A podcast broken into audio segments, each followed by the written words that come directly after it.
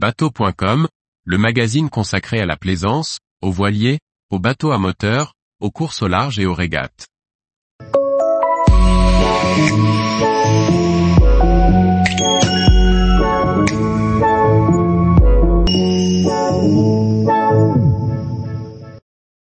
Octo, des bateaux à moteur rationnels conçus pour la pêche. Par Maxime Leriche. Installé sur l'île de l'Héron, le chantier Octo fabrique des bateaux pragmatiques, faciles à utiliser et orientés vers un programme de pêche. Lancé en 1948, retour sur l'histoire et les évolutions d'un chantier qui a marqué la plaisance française. Fils de marin et charpentier de marine, Guy Octo a lancé son chantier naval en 1948 au bord du Chenal d'Or, sur l'île de l'Héron.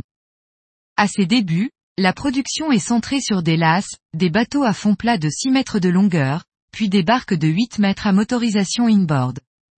Éloignées de tous réseaux électriques, les machines du chantier fonctionnent à l'essence, si bien que le chantier brûle entièrement en 1952. Tout en supervisant la reconstruction de son chantier, Guy Octo exploite également un parc ostréicole et prend quotidiennement la mer. Conscient des problématiques inhérentes aux pêcheurs professionnels, Guy Octo se forge la réputation de fabriquer des bateaux sécurisants et confortables, capables de sortir dans toutes les conditions. En 1962, le chantier s'essaye à la commercialisation du ZEF, un petit voilier en polyester de 4 mètres.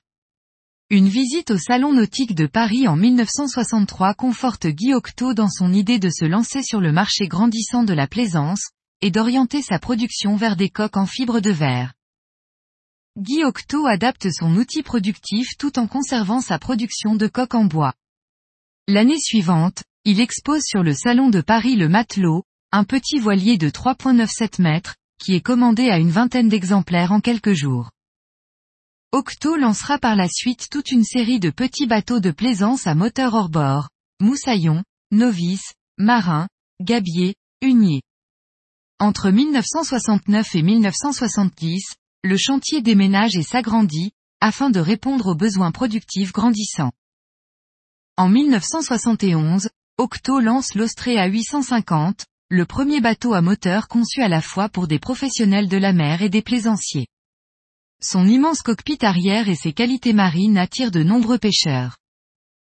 Début 1970, Guy Octo dessine un petit bateau à moteur simple, léger et équipé d'une carène semi-planante à bouchin vif.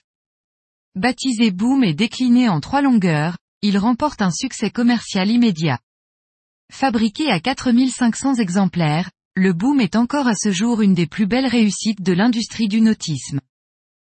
Avec la collaboration de l'architecte Gilles Gainet, Guy Octo lancera 2 modèles de trimarans à voile et plusieurs halftonneurs. Barrés par Patrice, le fils de Guy, ces bateaux remporteront plusieurs titres sur le championnat des multicoques de l'époque. En 1983, le chantier lancera son premier timonier de pêche promenade, l'Aliénor 615, qui est proposé en version hors-bord et inboard. Ce modèle sera le premier d'une grande lignée de timoniers qui feront la renommée du chantier. Si Guy Octo était un concepteur et un marin reconnu, la gestion administrative du chantier n'était pas son fort. Mal conseillé, il est contraint de déposer le bilan en 1982. Le chantier est repris par le Vendéen Jeanneau, qui connaît à son tour des difficultés dans les années 90. Octo reprend son indépendance en 1995, sous la houlette de Jean-Pierre Meller, ancien directeur financier de Jeanneau. Le chantier se concentre sur la production de bateaux dédiés à la pêche, en particulier les timoniers. Octo lancera successivement les timoniers 645, 695, 705, 715, 735 et 745, qui seront complétés par une gamme Range Cruiser, qui bénéficie d'un équipement de confort un peu plus fourni.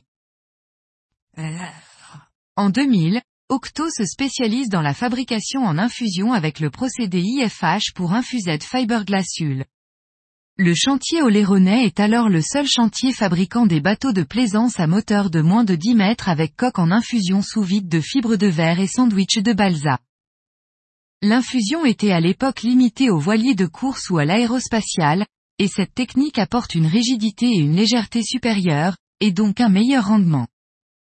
Après de nouveaux soucis financiers, la société, Le chantier a été intégré en 2020 à la société Pinball Boat, qui fabrique un catamaran électrique hybride. Octo a rationalisé sa gamme afin de recentrer son offre. Le chantier propose actuellement 4 modèles à son catalogue, entre 6 et 8 mètres. Baptisés Ostréa, ils sont disponibles en version hors-bord. Seul l'Ostréa 700 est proposé en version inboard diesel. Visant un marché de niche, la gamme Ostréa s'inscrit dans la continuité de l'histoire du chantier, en proposant des bateaux marins et fiables, destinés à ceux qui naviguent toute l'année. Tous les jours, retrouvez l'actualité nautique sur le site Bateau.com. Et n'oubliez pas de laisser 5 étoiles sur votre logiciel de podcast.